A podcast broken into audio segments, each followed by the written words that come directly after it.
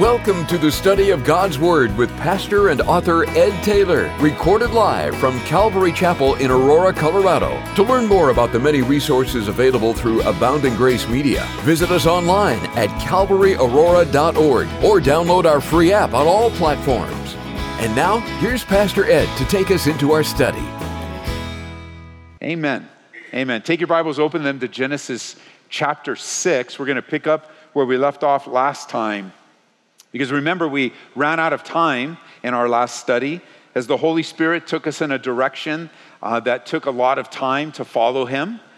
And we learned how fast sin spread and multiplied. We learned what the last days of Noah look like. Why is that significant? Because Jesus said that right prior, right before he returns, the days that we that that generation lives in will be like the days of Noah. And it's important that we understand, we learn what the days of Noah look like. We learn that compromise always leads to more compromise. The decision, the direction that you choose, step one, will, that, that step two will be in that same direction. Step three, and the farther, longer you go and the farther you go, the more in sin or compromise you find yourself in. We learned how in this time around Noah that man was fashioning and imagining new ways to sin. And Noah was living in a time where man was existing to fulfill the desires of his flesh. They were living for the cult of beauty and sex. They were living for money and possessions and entertainment and position and power and recognition and personal honor. Noah was living in a time where men were willfully forgetting God altogether and living for themselves, self gratification. Paul, if you want for homework, can describe it in a different way in Romans chapter 1 of that degradation of man turning his back on God. Well, it didn't start in the time of the first century, it began here just years after Adam and Eve were created. Men's minds were full of vain imaginations. It was so bad in the days of Noah that God's heart was grieved over it. You know, you too can grieve the Holy Spirit. So can I.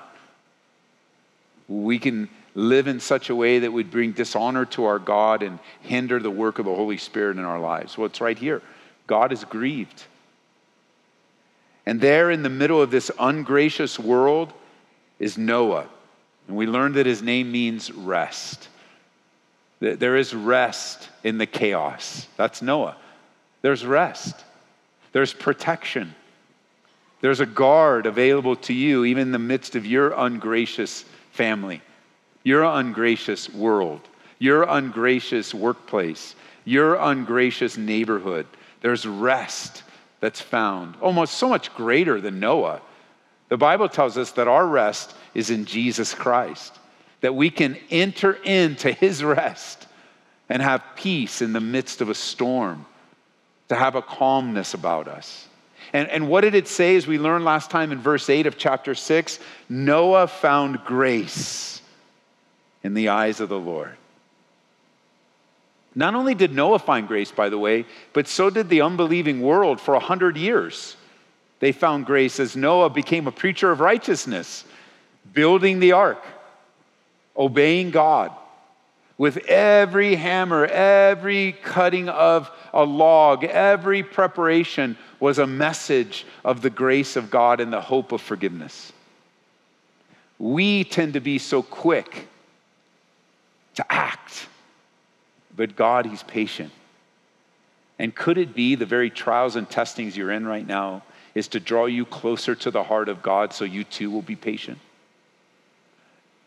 That I will walk in love and mercy and grace in a very ungracious world. You, know that evil company corrupts good habits. And living in such a vicious world can make you vicious, can make you angry and frustrated. It, can draw out for you instant retaliation and action, which is almost always in the flesh. it's almost always self protective. But Noah stands as a testimony to us, even now, thousands of years later, that living in the days of Noah, as Noah did, living in the days like Noah, as we do, you can find grace. in the eyes of the Lord. And we emphasized last time how God found, how Noah found grace, and we emphasize that part of the verb that speaks of finding and receiving. You know, he found it, he, as if he was looking for it. And I do believe there's a great application as we emphasize looking for the grace of God. But really, the context of Noah finding grace is that he received it. He received grace in an ungracious world, which then would lead him to look for it and find it. But the essence of verse 8 is that God was gracious to Noah.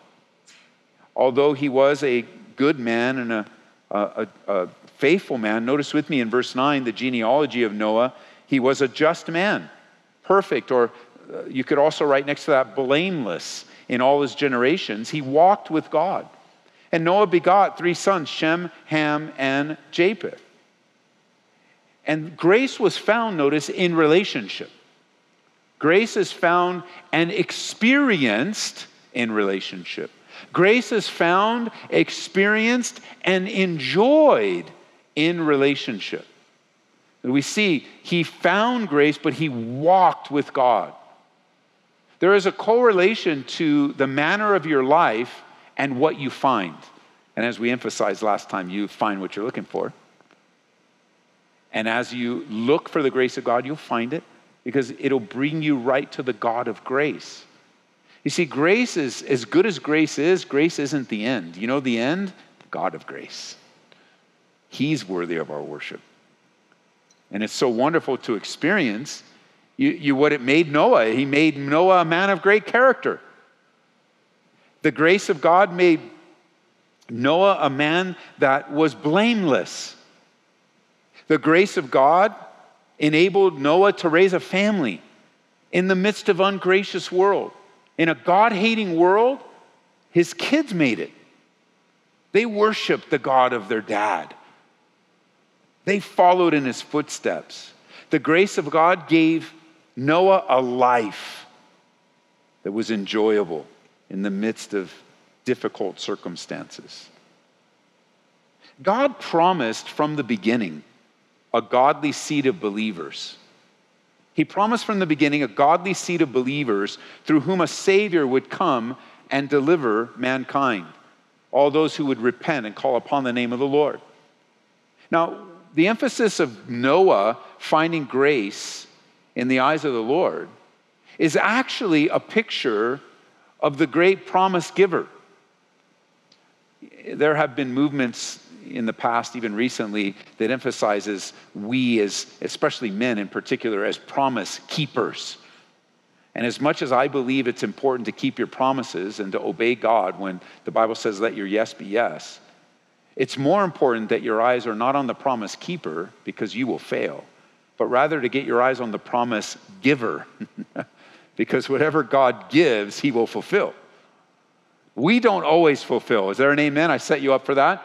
We don't always fulfill our promises. We don't always keep them perfectly. We don't always deliver. Even you know, our, the spirit is willing, but what? The flesh can be so weak. But I can guarantee you, on the authority of God's word, there isn't a promise that God has ever given that he hasn't fulfilled or that he won't soon fulfill. Because he's the promise giver, and therefore he is the perfect promise keeper. So, Noah finding grace in the eyes of God is actually God keeping his promise. God found a man that he might perpetuate the lineage for Messiah to come. After all the disaster and all the death and sin. And what was Noah's response? Noah believed God, and it was accounted to him for righteousness. Just like you and me, we follow in the same footsteps. You believe God? You trust in the Lord Jesus Christ? Then God accounts it unto righteousness. You and I stand now in the right, perfect righteousness of Jesus Christ because you believe God. It's the same thing that happened in Romans chapter 4, verse 5. He says, But to him who does not work, but believes on him who justifies the ungodly, his faith is accounted for righteousness. Without any works on your part, eh, if you come to God and demand God to honor your works, then you don't come by faith. Here are my works, God. Now account it to me for righteousness. And he goes, No, no, it doesn't work like that. You couldn't bring me anything that would, that would move me to account righteousness on your behalf. But you can believe me. God says, That's what I'll let you do. You want to participate in this divine mystery? This is what I'll let you do. I'll let you believe of your own free will. And when you believe, it's accounted to you for righteousness. So finding grace is really revealing God as the God that gives promises and keeps his promises. God took Noah's belief and counted it as righteousness, as faith now and grace always go together. And I was reminded of the times that Jesus himself encouraged belief. To the ruler of the synagogue, remember he says in Matthew chapter 5 verse 36, he says as soon as Jesus heard the word that was spoken, he said to the ruler of the synagogue, "Do not be afraid, only believe." How much fear is among us today? How much concern and anxiety? How, how, how many real situations you are facing today? And you can hear the Lord say, Don't, don't be afraid, just believe. Trust me. And for some, it's not too long ago that we can look back to see God's faithfulness in the past. That God has come through for us, kept his promises to us. The power of faith, believing in God, trusting in him no matter what the world is doing, what the world is into. And it is important for us to ask on occasion, maybe even somebody needs to make a plaque that's how much, how important this is for you. You make a plaque and put it up on your wall and just write it up there every time you get frustrated, every time you get upset, every time you get stirred up with the nastiness in this world. Here's what you can say. You can make it your own variation, but put, put a plaque up somewhere where you see it all the time and just say, What do you expect the world to do? And just ask yourself, from, what do you expect the world to do? What, what is it that, that has broken your expectations? The world is living in rebellion against the love of God. What do you expect them to do? The answer is for their hearts to be changed, for them to be alive spiritually, for them to see what they don't currently see, understand what they can't understand apart from the Spirit. What do you expect the world to do? And that could change your perspective to begin to pray for the frustrations and praying out the things that you're carrying and the burdens that are upon you. Sure, when you see the sin of men, it's going to elicit a response. I would be surprised if you don't get upset. And I'd be surprised if you don't get angry. And I'd be surprised if there is not some emotional, because you don't want the world to harden you. You don't want the world to make you careless. You don't want the world to make you so divided in your mind where, you know, we'll just let them go to hell. No. It's our brothers and our sisters and our in laws. Those are our neighbors and our bosses. That God would break our heart for the things that break his heart, that bring grief to him. And right there, Noah, in the midst of a crooked and perverse generation, was a man that stood out. He found grace where it could be found. You know, no one is more righteous than God. No one is more gracious than God. No one is more tender hearted. No one is more long suffering. No one is more forgiving than our great and gracious God. And that's where you'll find grace too. You may not always find it with the people close to you. You may not always find it with a pastor. You might, you know, you might hit a pastor on a bad day. You know that? He just has a bad day. He's got his own life. He's got issues he's dealing with, of course. But you'll always find grace with God. You'll never hit God on a bad day. You'll never show up, oh, no, no, God's taking a sabbatical. He's not available right now. Pastors, we need sabbaticals. God doesn't need one, He sustains. You'll find grace with God as well. No one's more forgiving than God, no one's more gracious. And even though you'll find grace there, His grace will find you first. Remember, we read, seems to be a theme. I'm always interested as God repeats Bible, uh, verses throughout the different studies on the weekends and the midweek, and this is probably the third or fourth time that this passage has come up in my notes on the topic, whatever topic it is. But thinking about how grace is finding you, I'm reminded again where the Bible says that the eyes of the Lord run to and fro throughout the whole earth. He's actively looking, looking for those men and women whose hearts are what? Loyal toward Him. Loyalty toward the Lord. Commitment. You're in an ungracious world. What's God looking for? Loyalty. Commitment. I like that. God is really, if you want to narrow it down, God is really looking for the man or the woman that's looking for Him. Or as we prayed today, looking to Him. Or as we learn in Hebrews chapter 12, would you turn over there with me in Hebrews chapter 12? God is really looking for that man or woman, that young man, that young woman, that boy or that girl that's looking to Him, whose eyes are firmly fixed on Him. Notice with me in Hebrews chapter 12 and verse 1 as the hall of faith as the hall of faith comes to an end. Let's go back to a chapter 11 real quick and pick up in the hall of faith and be reminded of how Noah is remembered in the new covenant. Would you pick up in verse 7?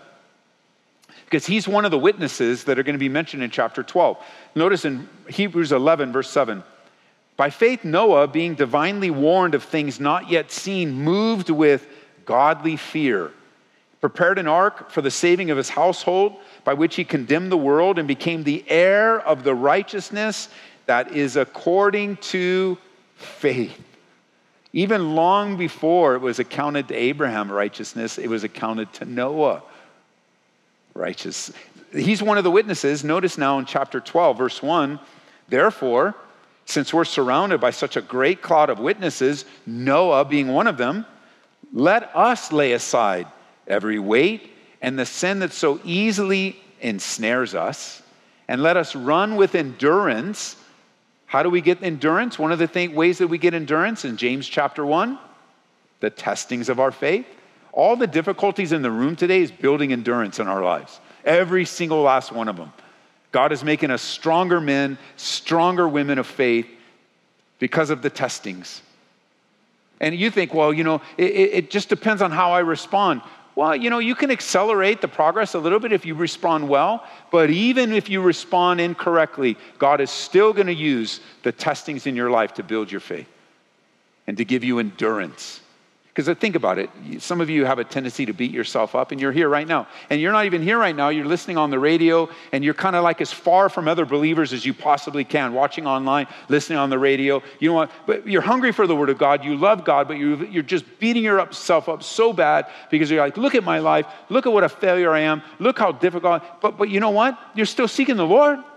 That counts for something. Give yourself some credit, not, not like it's taking credit from God, but, but like stop disobeying God and condemning yourself and go, no, no, I do have a heart for God. I'm just sick of failing. And begin to pray about the failures. Begin to respond to the difficulties of your flesh. Do what the Bible says crucify your flesh. If your right hand causes you sin, cut it off. Now, don't come back to church Hey, what happened to you? Wrestling with sin. Where's your arm? Uh, you know, it's been a bad week. you know, no. You know, he's using hyperbole. And this is what Jesus is saying to us today. This is what Jesus is saying. there's radical sin in your life, deal with it radically. Stop messing around. Stop calling it, coddling it like a little baby. Stop identifying by your struggle. Begin to identify the, by the victory that's yours in Christ moment by moment, just little by little. And you guys that are staying distant and away from fellowship, come back in. Don't disobey anymore. Don't be in such a deep sense of condemnation that now you're that condemnation is bad enough, but now you don't want to be around other believers. It would have been good for you to be here and pray with the saints, literally praying with one another. Many that don't want to pray with one another are missing out on so much, aren't they? Just praying for a few minutes together, praying for other people's needs. I mean, for some of us, for 10 minutes of praying for someone else, it's just such an encouragement. it's 10 minutes, I don't have to worry about my own problems. But then I'm going to the God that I'm praying so much faith with somebody else's problem. The Lord says, Well, son, while you're here, let's talk about yours. No, no, no, no, I don't want to talk about mine right now. No, I would do because you have a father that loves you. You think it's only Noah that finds grace? No, you find grace too. You think the world is disintegrating at a rapid rate? It is. And it was in Noah's time. It brought upon a worldwide flood, as we'll see in coming chapters, even as the days in which we live will be sudden judgment. Sudden judgment. The place to find grace is to walk with God. How do we walk with God? Well, a simple way of describing that is read your Bible and pray every day. Let God speak to you every day and speak to God every day. If you want to broaden that simplicity to another layer, of simplicity, you could say, What does it mean to walk with God? Acts chapter 2, verse 42. They continued steadfastly in the apostles' doctrine, in fellowship, in the breaking of bread, and in prayer. You want to add another layer to that? You can see later on, maybe verse 46 or 47 of Acts chapter 2. They went from house to house. They spent time with one another in their community. They reached out beyond the, the, the narrow circle of their own life to then spread the love of mercy and grace to people in their lives. They went to house to house to encourage one another, to talk about the things of the Lord. That, that's why when you the very least that can happen when you're sitting under a Bible study is you'll just be encouraged because you'll be reminded that God loves you and He has a word for you. You could sit for 45 minutes and not understand a word the pastor's saying, but one thing you can understand is that God loves you. and He gave you a Bible that has stood the test of time to speak love and mercy into your life. And I know it doesn't seem like much, it doesn't seem like it's enough, but it is. It's grace for the moment. Noah was walking with God. And he it produced a godly generation. Come back with me, generation, Genesis 6. He has his kids here. Shem. It says in verse 10, his name means renown, or it could mean just basically name, the Hebrew here. And you know, renown speaks of being famous. And Shem will be famous, as through him, Abraham and all the Jewish people come. This is because Noah found grace. You know, just, just as a side note, in our instant gratification society, we get a little discouraged when we don't see the immediate results of our faith. And it could just be that the results of your faith will come through the generations that come after you. And you won't even get to see it and experience it it will come at a later date through your kids or through the people that you minister to, or you know, it may come in a way that you don't expect. So open yourselves just to trust God that He will keep His word. He will keep His word, even if you don't see it, even if you don't experience it, even if you never hear about it. God will keep His word. He'll be faithful to that. Ham, his, name, his, his name means root, or the root of his name means hot, or passionate, or intense. Japheth, his name means fair. It also can speak of a doorway or a key. You'll see multiplied blessings through his life. Notice verse 11. Let's come back. As we're not making very much progress as we were last time, but I do believe this is the word of the Lord for us. The earth was also corrupt before God, and the earth was filled with violence. So God looked upon the earth, and indeed it was corrupt, for all flesh had corrupted their way on the earth. And God said to Noah, The end of all flesh has come upon me, or come before me, for the earth is filled with violence through them, and behold, I will destroy them with the earth. Again, I don't want to develop this, but it is something for you to pray about and think about. One of those things, if you read through the Bible too quickly, you just may miss the emotion in the Bible or the potential emotion. So I want you to consider this. How do you think Noah felt hearing firsthand from God that judgment was coming? Do you think he was concerned about his wife and his kids? Do you think he was concerned about his neighbors, about his friends? Do you think that he could handle that? Do you, I know that there are probably theirs today. Well, if God said judgment was coming today, okay, good, this world deserves it. Really? Is that what you think you'd feel? About time, God. I've been praying for this. I've been yelling about it for years now. About time. Really? Your friend's mom's not saved? You're, you're okay with that? Judgment's coming. Like, it, it, I, don't, I don't think we should respond that way, and I don't think we would respond that way. I think it's a heavy thing to hear about judgment coming. That God's heart is grieved over what Noah's heart's grieved over. It's the corruptness of man filled with violence. And now the end. The end. So the instruction in verse 14 was Make yourself an ark of gopher wood, make rooms in the ark, cover it inside and out with pitch. And this is how you shall make it. Then he begins to give the links, what I'll get to in a moment. But before we do, I want you to mark verse 12. I didn't verify this, but somebody counted it, so I'm going to trust them on it. But they say that verse 12 is the middle verse of chapters 1 through 11. There is a different, there is a distinction in the book of Genesis. Chapters 1 through 11, you know, we're given the foundational creation truths, our origins, our appreciation, our accountability to God who loves us and is gracious and merciful and forgiving. And it's foundational for all the other doctrines in the scriptures. But you know, the emphasis in the Bible are not these foundational things. The emphasis in the Bible is Christ. And the emphasis in Genesis Remember, the focus of Genesis will really start in chapter 12 with the story of Abraham, Isaac, and Jacob. Again, that doesn't diminish the significance of the first 11 books of the Bible in any way whatsoever, but really, all eyes are on Messiah, Messiah, Messiah, Messiah, and that picks up through the lineage of Abraham in chapter 12. But here in the first 11 verses, there's a middle verse, verse 12. And it says, God looked upon the earth, and indeed it was corrupt. And the pastor I picked this up from had mentioned, as I was listening to him, that the significance of a middle verse in different places speaks to the emphasis that God wants us to pick up from.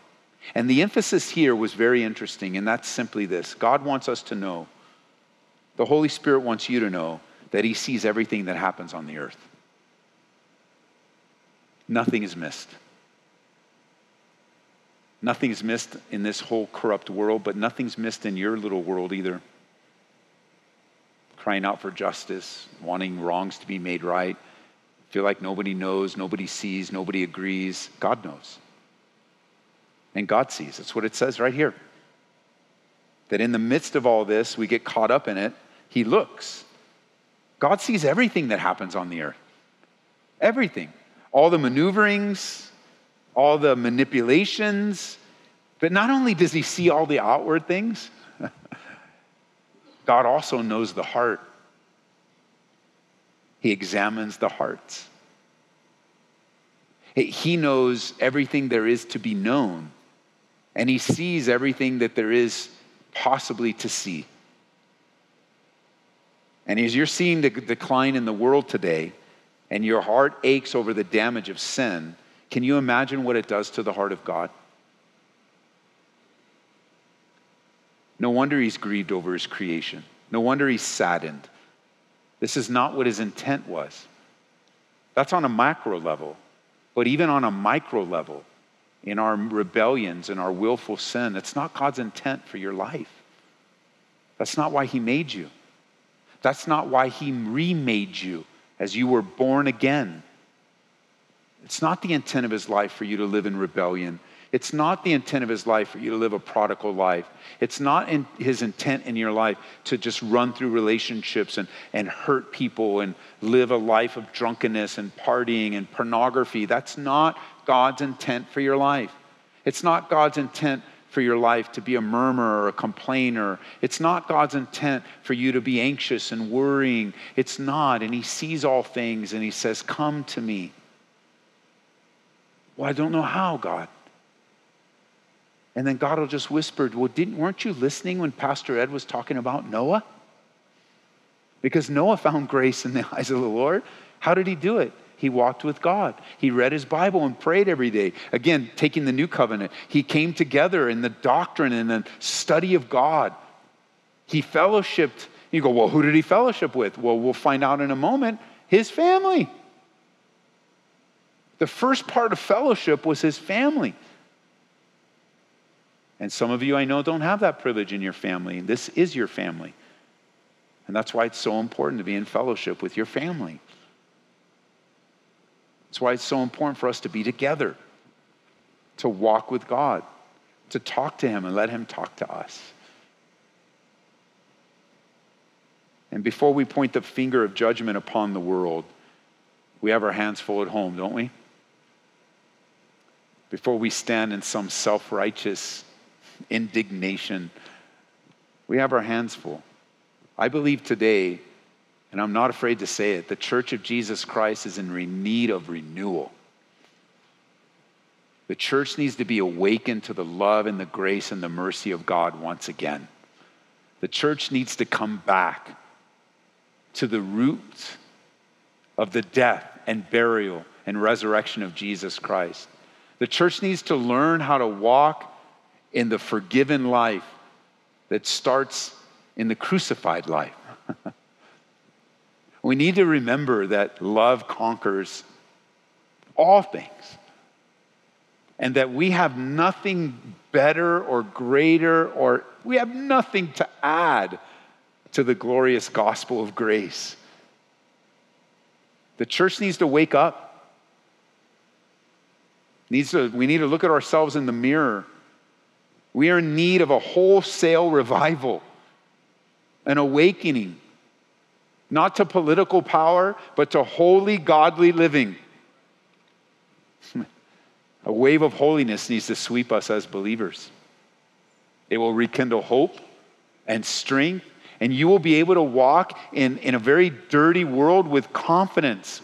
Where does that confidence come from? But in a right relationship with God that you're clean before Him. Remember, the Bible says that judgment begins in the world.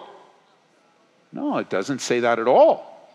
The Bible says judgment begins at the house of God. And if it begins with us first, Peter said, what will be the end of those who don't obey the gospel? We're so worried about, about those, judgment upon those that don't obey the gospel, and we're ignoring the only one that we control ourselves. There's going to be great consequence because there's a lot of different temptations to not walk with God. And when you're not walking with God, thinking that you are, there's a Bible word for that self deception, ineffectiveness, a life of the flesh. And so Noah, he's so close to God, God gives him insight on what's to come. And he tells him to build this ark. It says in verse 14, uh, build it of gopher wood, make rooms in the ark, cover it inside and outside with pitch. This is how you shall make it. The length of the ark shall be 300 cubits, its width 50 cubits, its height 30 cubits. You shall make a window for the ark. You shall finish it to a cubit from above. Set the door of the ark on its side. You shall make it with lower, second, and third decks. And behold, I myself am bringing flood waters on the earth to destroy from under heaven all flesh, in which is the breath of life, and everything that's on the earth shall die. But I will establish my covenant with you. And you shall go in the ark, you, your sons, your wife, and your sons' wives with you. And every living thing of all flesh you shall bring two of every sort into the ark to keep them alive with you. They shall be male and female of the birds after their kind the animals after their kind, every creeping thing of the earth after its kind, two of every kind will come to you and keep them alive. And you shall take for yourself all of the food that is eaten, and you shall gather it to yourself. It shall be food for you and for them. And then verse 22 Thus Noah did, according to all that God commanded it, so he did. How could Noah so quickly respond in obedience? Because he walked with God. It's not hard to obey when you're walking with God. It's very hard to obey when you're in rebellion to God. The end of this chapter brings Noah obediently doing exactly what he said through all the emotion. We don't know what the emotion was, it's certainly all speculation, but through it all, through the concern, through the heaviness, through the judgment, through the finding grace, through the promise of the covenant, the concern of what is a, what is a flood, what, what is an ark, what are we going to do? You know, he had 100 years to think about it. But even before the 100 years start, Noah did. Why? Because he walked with God. Just jot that down. You want to help your obedience? You want to help your obedience? Walk with God. Even being here today, even being under the teaching of the Bible today, even being in a place of worship and lifting your hands, even in being in a place of praying with one another, has made you in a better position to obey whatever God has put upon your heart. I mean, this is the time. Let's just strike while the iron's hot. Choose to obey right now. Don't wait to leave. Don't let the country music in your car, why it's on, number one, we don't understand. But number two, to talk you out of it. Oh, you know, don't want to obey the Lord. You know, whatever your song is. Don't, don't, don't let something distract you. Don't let a worry or a text or some email come. Now's the time to obey God. Go ahead. Choose to obey. Make that choice in your heart unto the Lord. Do it. Go for it. Let it be said of you, thus you did, of all that God commanded you. It'll become a new habit for you. Every time I'm in Bible study, I'm going to do it. Every time I'm in Bible study, I'm going to examine myself. Every time I'm in Bible study, every time Grace FM's on, anytime, I'm going to be listening for the voice of the Lord and obey Him. Thus Ed did. Thus Ed did. The danger is the longer you walk with the Lord, the less, the slower you are in obeying the Lord. You would think it'd be the opposite. You would think the longer you walk with the Lord, the quicker you obey. But here is what I have found the longer someone walks with the Lord, the, the longer they live in, the, the more that they find their flesh creeping in, creating excuses not to obey. Because you know, Christians, we can justify just about anything and call it the Lord. And we'll blame God for every bad decision we've ever made. But in the new believer zeal, we'll do whatever God says. We're so in love with Him. We're so excited that I've never seen that before. I've never heard that before. I didn't even know that. I, I can't tell you how many times reading the Bible, I didn't even know that was in the Bible. I didn't even know that was in the Bible. I had no idea that was in the Bible. And it made me excited. It's like, the Bible actually answers my questions. The Bible will answer your questions before you even ask them. That's how much God loves you. And Noah did. He says in verse 14 again, make yourself an ark. Despite the coming judgment, Noah, there is a way of escape. And this is Noah's mission from God. This is Noah's mission from God. The ark would be a huge barge like structure, the size of a modern day sea vessel, 450 feet long, 75 feet wide, 35 feet deep, 18 inch window around. This was no love boat. This was a large barge. And, and I have some details for you just to consider how big it is. However, you can go to a replica of the Ark today and see it for yourself. The kids from the academy just got back. That was their field trip. Isn't that amazing? You know, when we had field trips, we went to like the La Brea tar pits in downtown LA. Our kids go on field trips, they, they head off to Kentucky to go see the Ark. I think, man, they're, eh, sorry, I'm okay with it. I'm glad for them. Even though I haven't seen the Ark yet. But I want to.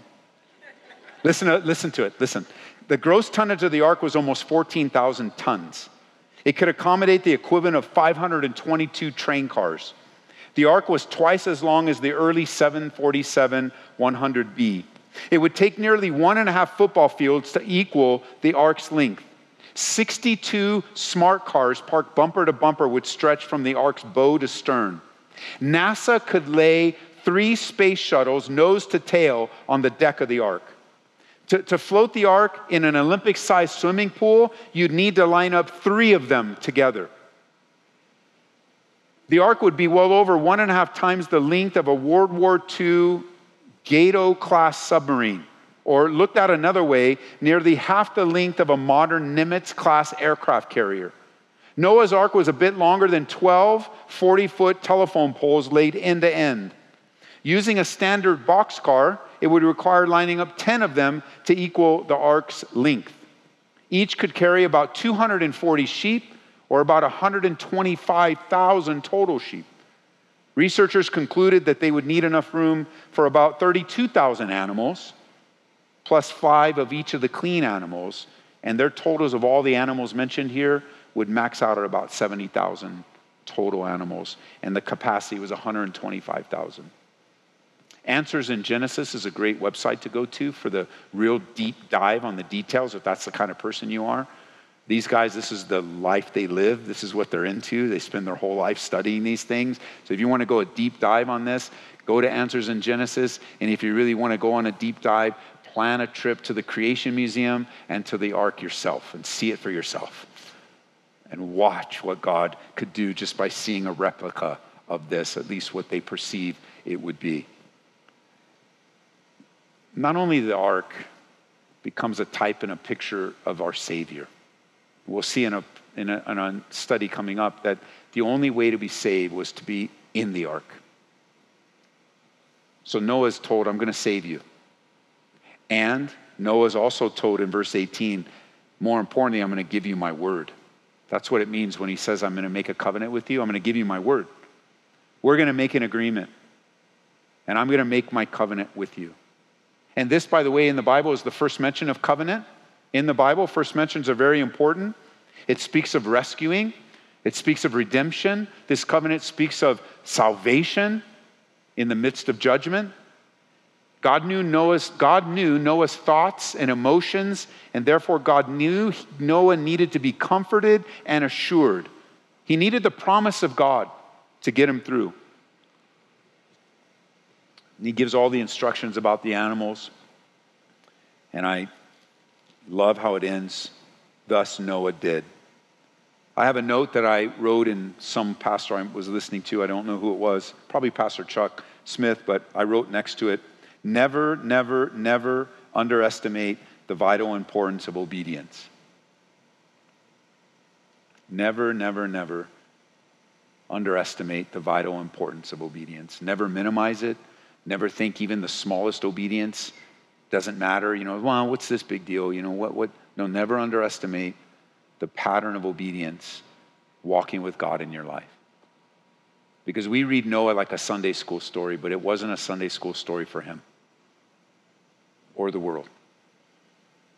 It, it was a disastrous time in the history of humanity that's used as an example to a generation, I believe we are that generation that says the disaster, the disastrous time of Noah will be replicated or even worse in the latter days right before I return.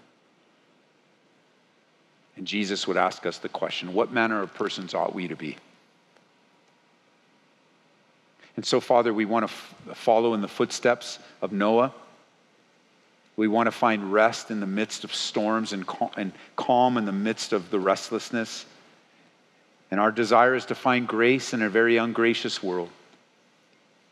So, Father, we are asking today that you would make your word come alive in us. And although the Sunday school version of Noah and his ark is, is helpful, there's so much more to the story. So much more to learn of the great promise keeper. The consequence of sin, it's just not worth it. It's just not worth it. And even the ongoing consequences, we, we no longer sin, but we now we have all this regret and all these anxieties and all this. We just pray for that delivering power of your grace tonight, God, among us. We pray for the prodigal kids that are out there. And some of them aren't kids at all, they're adults. We just ask for you to apprehend their hearts, Lord. Grab a heart, grab a hold of their minds. Reveal to them your great love. Forgive us, God, where we have misrepresented you to make it harder for them to believe. to make it harder for them to yield. And forgive us, God, that we might walk in, in grace, but also in truth. We don't want to abandon truth in any way. And yet, at the same time, we don't want to abandon love in any way either. We just don't know sometimes how that all mixes together, God. So give us wisdom. Your word says that you give wisdom. So please give us wisdom as we seek to be the church in these final last days. And who knows, it may not be the final last days of the world. Maybe it's our final last days. That we might just live unto you into our last breath, loving you, God, and loving our neighbor. Whatever the case, God, may we be found faithful in your return. In Jesus' name. Amen. We pray that you've been encouraged by this Bible study delivered live from the sanctuary of Calvary Aurora. For prayer or a copy of this study, call us at 877 30 GRACE. That's 877 304 7223. Or visit us online at calvaryaurora.org. Be blessed as you worship Jesus this week.